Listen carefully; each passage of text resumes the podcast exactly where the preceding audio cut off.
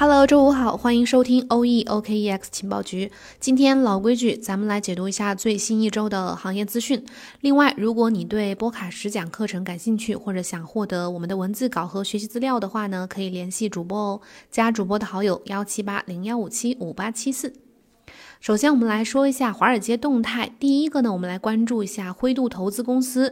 根据官方 Twitter 消息，截止到美东时间二月四号，灰度资产管理总规模涨到了三百零一亿美元。比特币信托基金，也就是 GBTC 的交易价格呢是每份三十七点九五美元，和前一天相比呢下跌了百分之零点二九。以太坊信托基金 ETHE 的交易价格是每份一十八点九八美元，和前一天相比呢上涨了百分之零点四八。截至到二月四号，也就是昨天，灰度近七天一共增持了九百零九枚比特币，八万三千六百七十八枚以太坊，一千五百七十二枚 BCH 和五万六千零一十四枚莱特币，嗯，七万五千零五十二枚 ZEC 和四万三千七百三十八枚 ZEN。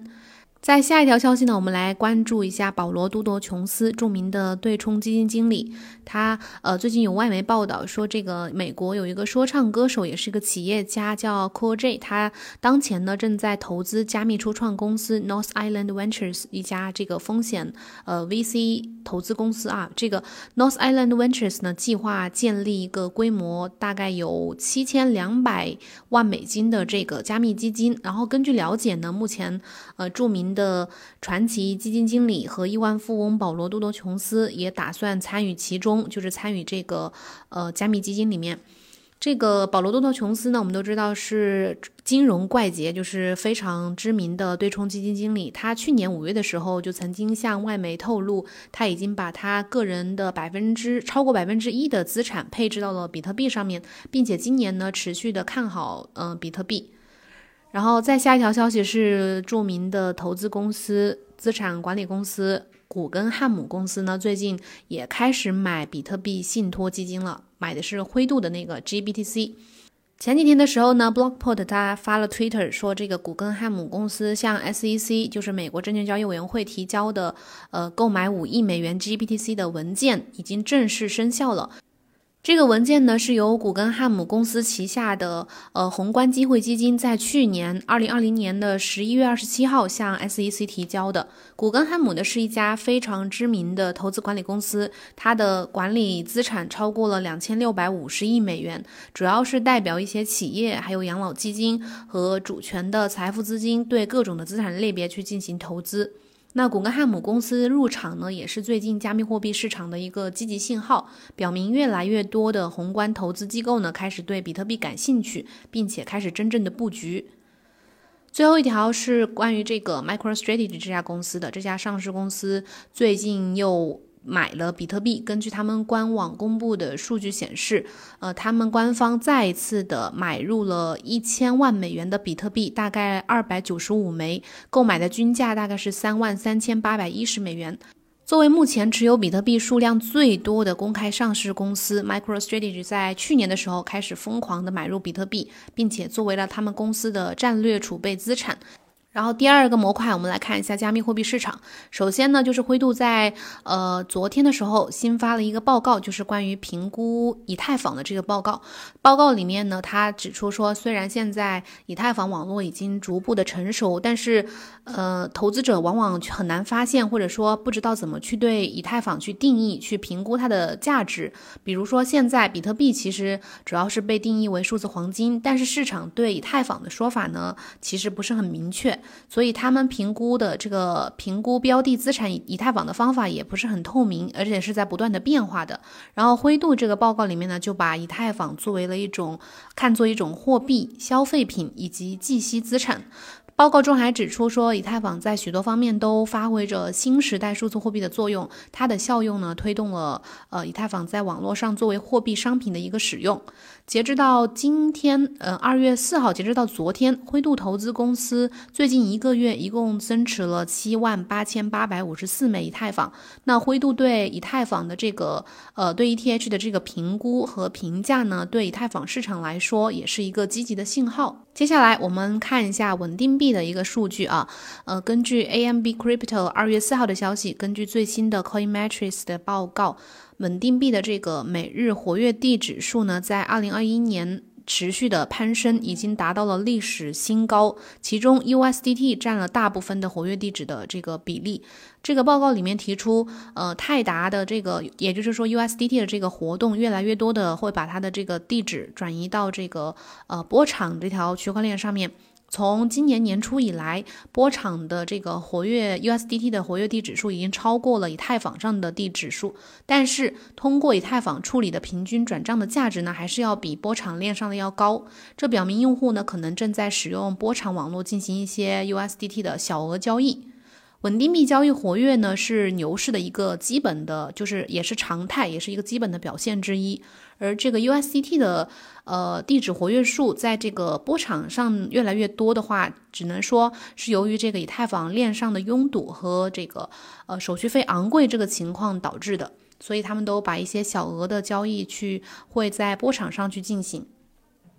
然后再下一条信息，我们来说一下 NFT。根据最新的一个 NFT 的报告数据显示，截止到去年年底，NFT 的总市值达到了呃五百二十二万九千六百五十美元，大概是四万两千七百二十个以太坊的这个价值。五大加密艺术平台分别是这个 Super Real，还有 Makers Place，还有 No Orange，还有。呃，Ask Art，还有这个呃，Nifty Gateway 这五个加密艺术平台呢，一共卖出了五万三千六百六十三件独一无二的艺术品。根据 NFT 的数据统计网站 Non-Fungible 数据显示，二零二零年各个类型的 NFT 一共售出了五百万件。总共的销售额呢，达到了差不多一点五亿美元。虽然和传统的艺术市场每年六百三十七亿美元的这个交易额相比呢，是九牛一毛，但是在数字世界当中，艺术家、艺术品和收藏家的人数可能比传统艺术市场要多很多。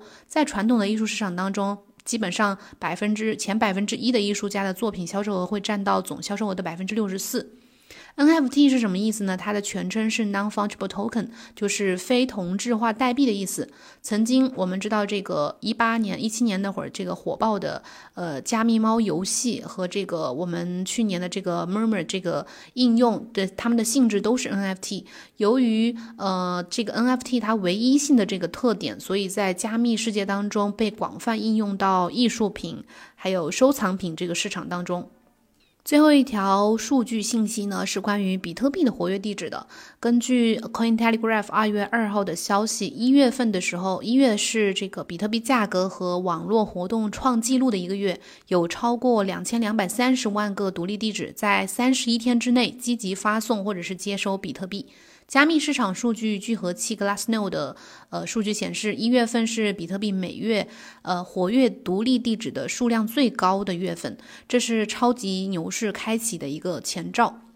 然后第三模块，我们来说一下波卡和 DeFi 的动态啊。第一个数据是这个，呃，两个比较大的协议，一个是 Maker，一个是 Compound。根据呃这个 Outlier Ventures 发布的报告，尽管提交代码的开发者数量正在下降，但是 Maker 协议当前仍然是 DeFi 协议当中最积极进行开发的项目。相比于那些越活跃、开发者数量下降超过百分之三十三的项目呢，像 Maker 和 Compound 这样的老牌 DeFi 协议，他们的开发者数量目前仍然保持是其他这个其他项目的基本上二到四倍，而其他的这个 DeFi 项目的开发者数量呢，已经大幅的下降。这其实也说明了整体这个 DeFi 的热度其实相比以前是有所下降的。然后第二个信息是关于波卡的一个最新一周的周报。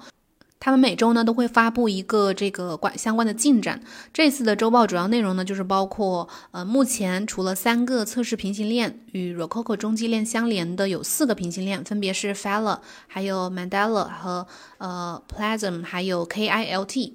另外，第二个主要信息就是波卡理事会呢已经通过了呃 Motion 五十六，然后将波卡 Runtime 升级到了 V 二十七这个版本。另外就是 Rococo V 一分支已经更新，并且包含了新的 Rococo 链规范。然后就是波卡联合创始人 Gavin Wood 将波卡描述为一种 Layer 零技术，一种元协议，和比特币和以太坊相比呢，是更加的抽象和灵活。然后最后一个信息就是 k o s a m a 的理事会已经通过了 Motion 二六四，为了增加这个子赏金的功能的这个议案提供了资金。波卡平行链测试网目前正在如火如荼的进行当中，平行链的竞拍呢，预计会在三月到四月份展开。预估啊，这个时间是，嗯，不是很准确。那平行链竞拍呢，会首先在这个 Cosama 上面进行。如果对波卡和 Cosama 这个感兴趣的朋友，可以关注。在下面一个数据是关于 DEX 的交易量，最近还在持续的呃创纪录。根据 The Block Research 的数据显示，跟截至到二月一号，去中心化交易所，也就是我们说的 DEX，一月份的交易量已经超过了六百亿美元，创下了历史新高。其中 Uniswap 一月份交易量突破了三百亿美元，然后其次是这个 SushiSwap 还有 Curve，他们在一月的时候的交易量分别是一百三十四点八亿，还有这个五十九点二。亿，未来在交易层面呢，DEX 可能会和中心化交易平台去平分秋色，会是一个呃必然的趋势。然后最后个最后一个模块，我们来说一下行业声音，就是一些主要大咖的一些观点。首先是 MicroStrategy 它的这个首席执行官最近呃预测说，未来几年大多数投资者可能会抛售黄金，转而去投资比特币，从而让这个黄金市场慢慢被淘汰。由于大量的投资者选择把他们的财富呃存储在比特币当中，因此有大概十万亿美元的黄金市场可能会未来会被淘汰。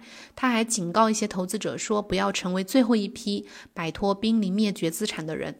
然后他这个观点可能会稍微激进一点，或者说有点太绝对。但是，嗯，现在这个趋势确实是这样的，就是对比特币感兴趣或者说投资比特币的人肯定是越来越多的。很多主流的传统的一些投资者呢，抛弃黄金转向比特币，就像历史的车轮滚滚上向前，是势不可挡的一个趋势。然后第二个是来自天桥资本的创始人他的一个观点。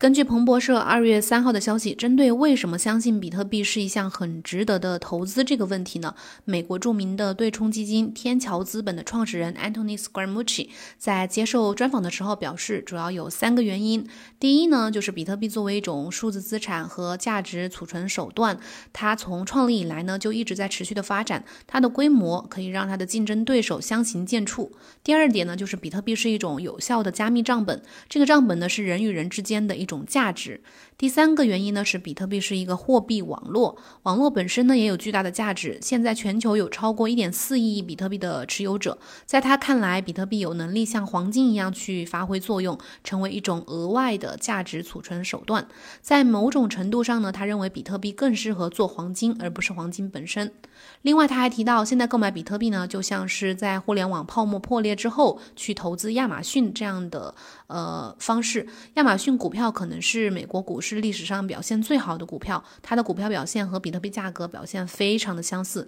随着用户数量增加，亚马逊股票价格也会随着上涨，这似乎也是比特币目前的现状。当下的比特币、以太坊、DOT 呢都是潜力股，虽然价格足够高，但是相对呃不断膨胀的法定货币、法定法币世界，这些资产显得既稀缺又便宜。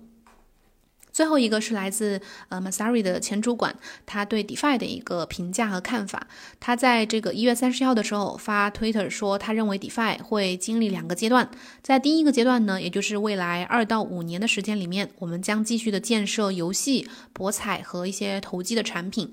这最终呢会导致数亿用户去安装这个钱包，并且会迫使技术，尤其是扩容技术会走向成熟。一旦实现这两个目标呢，第二个阶段就可以开始了。在第二个阶段，服务于实体经济活动或者是实体经济相结合的一些产品会。逐渐的这个出现，并且蓬勃的发展。现在这样的产品几乎是没有的。他想到了这个 T E R A，就是这个 Terra，然后这正是他非常期待的一种产品。然后目前在经济上更具有持续可持续性，可以创造更多的这个价值。目前 DeFi 是正在落地服务实体经济，但是以太坊过高的手续费肯定会成为这项技术落呃应用落地的这个拦路虎。这也是新的区块链底层协议的机会。会所在。好了，以上就是我们今天的行业周报的所有内容，感谢你的收听。如果有什么想要交流的呢，可以直接在节目下面给我留言。如果想要进群或者是想要获得学习资料的朋友呢，就加主播的好友幺七八零幺五七五八七四。我们后天再见哦，拜拜。